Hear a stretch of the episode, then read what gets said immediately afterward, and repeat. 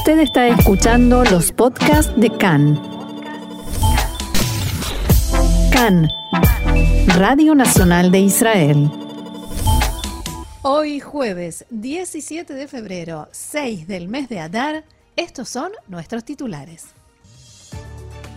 Israel y Siria negocian por intermedio de Rusia la devolución de una israelí que entró a territorio sirio por error y fue arrestada. Los presos que deberían ser liberados por Israel se niegan a regresar a Siria. Casi un mes después de haber asumido la presidencia de Estados Unidos, Joe Biden se comunicó con Benjamin Netanyahu. Vamos entonces al desarrollo de la información. Vamos a retrotraernos al final del programa de ayer, porque casi terminando anunciábamos que finalmente se pudo saber cuál era ese caso humanitario, esa cuestión de seguridad por la cual el gobierno de Israel había sido convocado a una reunión de emergencia un día antes y que era mantenido hasta ese instante en completo secreto. Sí, Siria e Israel están negociando con la mediación de Moscú un intercambio de detenidos que supondría la liberación de una joven israelí que fue arrestada en Siria tras supuestamente haber cruzado la frontera por error en la zona de Cunetra. Según informes de medios extranjeros, se trata de un habitante de Kiryat Sefer en Modin Ilit. La israelí sería intercambiada por dos ciudadanos sirios recluidos en Israel. La agencia oficial de noticias siria Sana informó en la tarde de ayer que el proceso de intercambio se está llevando a cabo actualmente con mediación rusa para liberar a los sirios Nihal al-Makt y Siab Kahmus del Golán sirio ocupado en un proceso de intercambio durante el cual se liberará a una ciudadana israelí. Camus formó parte de una célula de Hezbollah y fue condenado a 14 años de prisión en 2017 por haber filmado patrullas del Tzal por orden de la organización libanesa. También recibió de Hezbollah explosivos que escondió con la intención de cometer un atentado en el cruce Golani, en el norte del país, y que fueron descubiertos por el ejército. Camus se puso en contacto con Hezbollah por intermedio de su padre, que se fugó al Líbano hace unos años.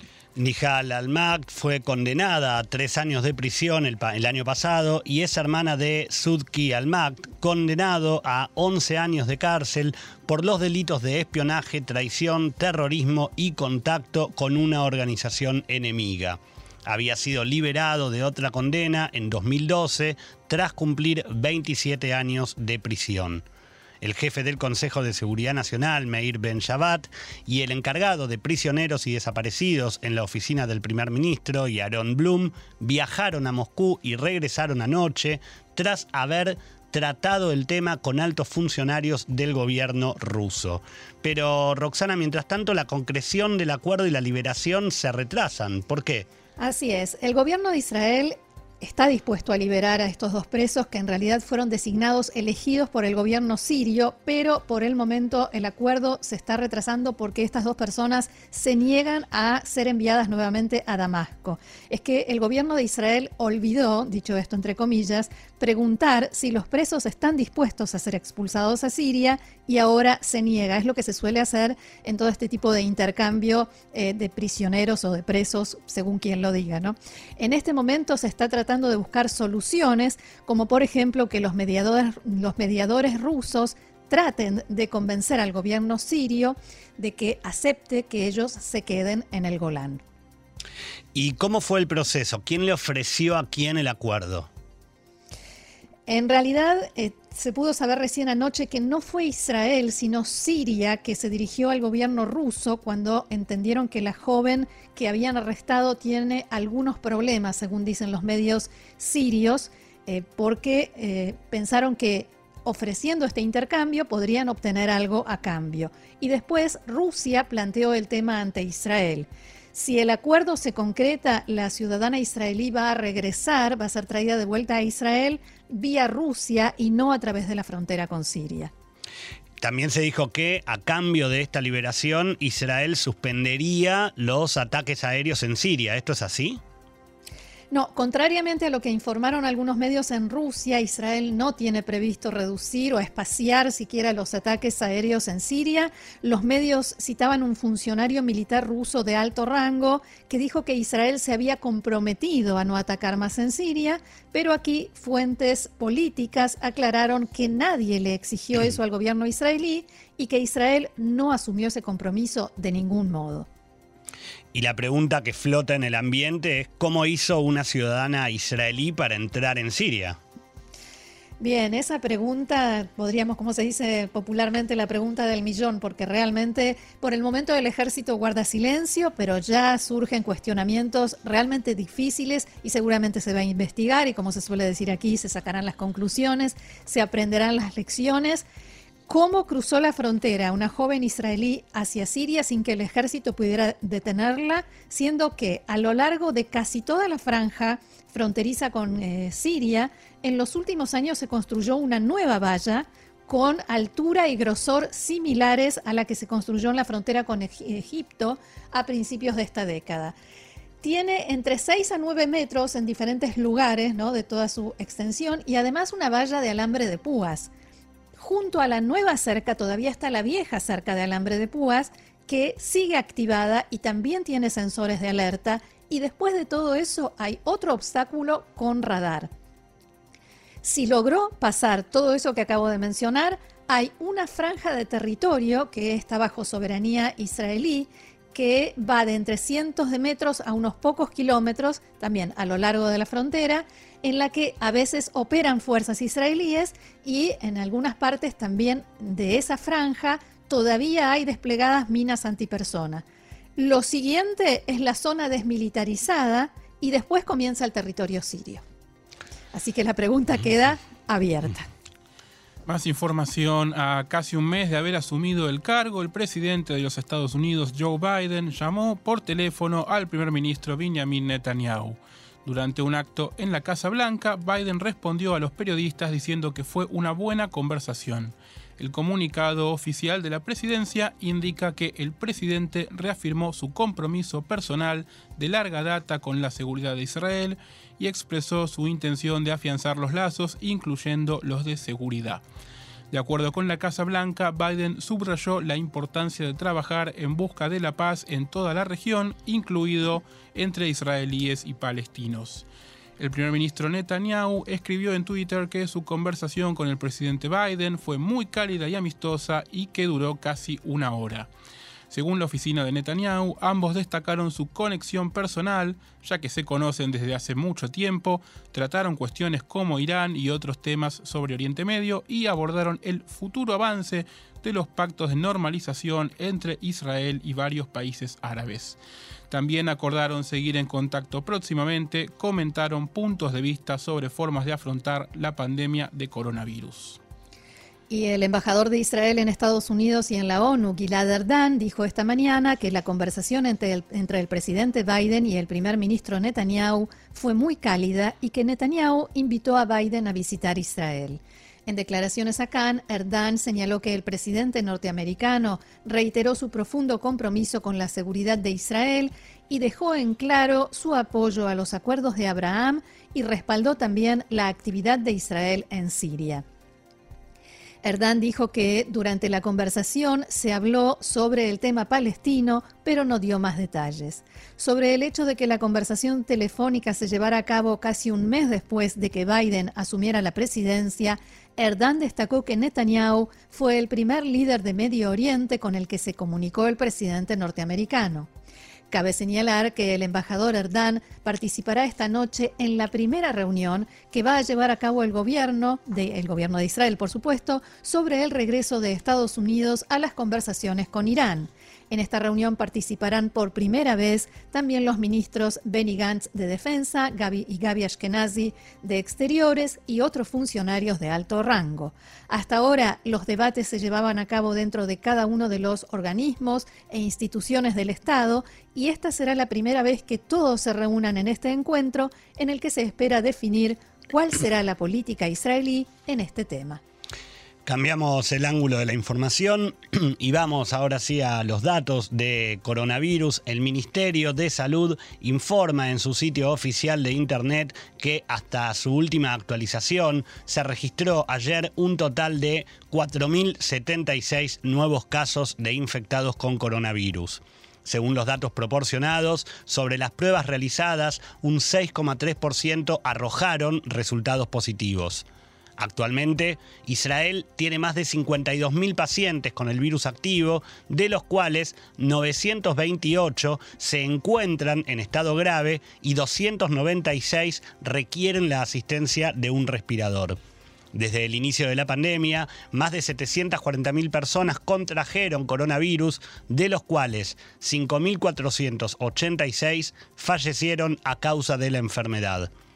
Respecto de la campaña de vacunación, ayer la cifra de vacunados con la primera dosis superó las 4.100.000 personas, mientras que más de 2.700.000 de ellas ya tienen su proceso de vacunación completo con la segunda dosis aplicada. Nuestro dato relevante de cada día es esta vez que el porcentaje de casos positivos que en la última semana marcaba una tendencia a la baja, pero de a décimas, esta vez marcó una fuerte baja del 1,3%. Bien. Además, los casos de enfermos en situación grave continúan bajando y ya están nuevamente debajo de los 1000. Bien, y hace instantes acaba de finalizar una conferencia de prensa convocada por el ministro de Salud, Yuli Edelstein, que dijo que, entre otras cosas, la vacunación no será obligatoria, no habrá sanciones para quien se vacune, pero muy pronto los trabajadores que están en contacto con mucha gente deberán o vacunarse o hacerse un examen de corona cada 48 horas. También dijo que desde el domingo, desde el próximo domingo, todas las personas que estén vacunadas o recuperadas de coronavirus podrán ir a gimnasios, teatros y demás. Dijo que están conscientes de la posibilidad de que haya certificados de vacunación falsos y que habrá castigos severos. Sin ir más lejos, esta mañana en uno de los diarios eh, había un artículo sobre un grupo de Telegram que tiene 60.000 integrantes y en el que se venden y se intercambian certificados falsos de vacunación. Entonces, eh, Edelstein decía, quien salga con un certificado falso, en definitiva, será atrapado y su salida terminará en la cárcel. Preguntado sobre si habrá un cuarto cierre, dijo que eso depende de la gente y llamó a todos a vacunarse. Otro asunto también relacionado, esta mañana se llevó a cabo una huelga convocada por el Liderazgo Nacional de Padres en protesta por la decisión del gobierno de que los niños de séptimo a décimo grado no regresen a las aulas el domingo próximo. La organización propuso como particular medida que durante la jornada escolar ningún niño ingrese a sus clases virtuales realizando de esta manera un apagón de computadoras. Entonces la pregunta que cabe, Gaby, es por qué se realizó hoy esta protesta y si además se le dio algún marco formal. Bueno, eh, este llamado a oscurecer las pantallas fue convocado a nivel nacional en las últimas horas precisamente después de que el gabinete de Corona aprobara las nuevas medidas de salida del cierre que van a regir a partir del domingo que viene. Entonces se realiza hoy porque es justamente el último día hábil antes de ah el próximo domingo. En paralelo a esto, desde el Liderazgo Nacional de Padres, eh, enviaron, informaron que ayer anoche enviaron a la oficina del primer ministro Netanyahu y con copia a las oficinas de Yuli Edelstein como ministro de Salud y de eh, Yoav Galán como eh, ministro de Educación, una carta en la que advierten, de alguna manera, que en caso de que no se encuentre una solución para que los niños de séptimo a décimo grado regresen a los colegios, van a pedir la asistencia del Tribunal Superior de Justicia para que sean ellos quienes sí encuentren la, manera de que todos los niños puedan regresar.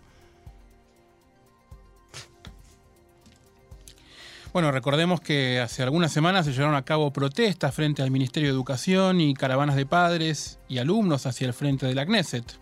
Claro, de hecho esta no había sido, la de hoy no es la primera, la primera medida que toman, ya recordemos que durante el último mes habían, se habían dirigido hacia hacia la CNESET y hacia el, Ministerio de, Educación. De Educación, sí. Lo que sí, solamente para, para que nos quede a todos en claro, es que el domingo no vuelven los niños de séptimo a décimo grado y que solamente pueden volver los que ya volvieron esta semana, más los niños de quinto y sexto grado. Cuando falta una semana para la festividad de Purim y pese a las medidas que el gabinete de Corona aprobó el pasado lunes, en las últimas horas trascendió que varias líneas de autobuses reforzarán los servicios de transporte para los días que dure la fiesta. Entre las directivas que tomó el gabinete se encuentra la decisión de no permitir eventos multitudinarios y autorizar los festejos solo entre núcleos familiares o en sinagogas, dependiendo de los máximos autorizados para personas que pueden congregarse tanto en un lugar cerrado como a cielo abierto. Por eso llama la atención que desde las empresas de transporte público hayan comunicado que aumentarán los servicios, sobre todo los que se dirigen a Brak y Jerusalén. Una fuente de la industria señaló que esta medida se ha tomado por recomendación política. Por su parte, desde el Ministerio de Transporte informaron que instruyeron a las empresas para reforzar los servicios desde el jueves de la semana entrante con el fin de mantener los lineamientos del Ministerio de Salud, evitar aglomeraciones y permitir la distancia social entre pasajeros. Hace pocas horas, Emiratos Árabes Unidos informó que se encuentra preparando el envío de 20.000 dosis de vacunas de la firma Sputnik para la franja de Gaza. Según el anuncio, se espera que el envío se realice posiblemente mañana. Según pudo saber Khan, las vacunas se encuentran en Egipto, que ya aprobó que el traslado se realice a través del cruce de Rafah y también se que se estipula que un envío similar se, eh, se haga llegar a la franja de Gaza cada mes durante un tiempo aún no definido. Asimismo, trascendió que Muhammad Dahlan, un eh, líder del partido Fatah que se encuentra exiliado en Emiratos, presionó para que estas vacunas fueran entregadas a la franja. El líder ultraortodoxo, el rabino Jaim Kanievski, dio instrucciones para promover un esquema formulado por el alcalde de la ciudad de Modín, Jaim Vivas, para abrir instituciones educativas también en las ciudades rojas. De acuerdo con el esquema propuesto, se establecerán criterios para familias verdes a cuyos hijos se les permitirá regresar a la escuela a pesar de la alta tasa de contagios que hay en la ciudad donde viven. En el partido ultraortodoxo Yadut Atorá creen que esta propuesta, hecha por laicos, podrá ser aceptada y tiene grandes posibilidades de ser aprobada en la Knesset sin que se critique al gobierno por supuestamente rendirse ante los ortodoxos. Anoche el titular de Yahadut Torah, Moshe Gafni, dialogó sobre este tema con el primer ministro Netanyahu y le aclaró que no se conformarán con la lista de medidas de apertura del cierre que se aprobó esta semana, sino que exigirá que se adopte la fórmula propuesta por Vivas y adoptada por el rabino Kanievski. La Comisión Constitucional de la Knesset aprobó en la tarde de ayer el proyecto de ley que permitirá entregar a las autoridades municipales y al Ministerio de Educación información sobre las personas que todavía no se vacunaron para impulsarlos y alentarlos a hacerlo y ayudarlos en caso que lo necesiten. La enmienda promulgada para preservar la salud pública fue aprobada por la comisión a cargo del ministro de Justicia Benny Gantz. Gantz puso dos condiciones para impulsar esta ley, una que, estará vigente solo por tres meses y se incluirán limitaciones que garanticen la privacidad de los ciudadanos.